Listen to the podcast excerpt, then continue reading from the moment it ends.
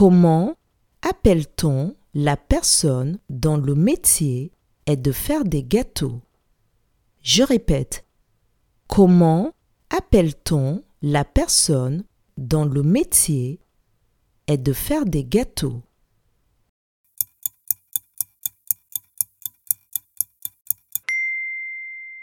La personne dont le métier est de faire des gâteaux s'appelle un pâtissier ou une pâtissière.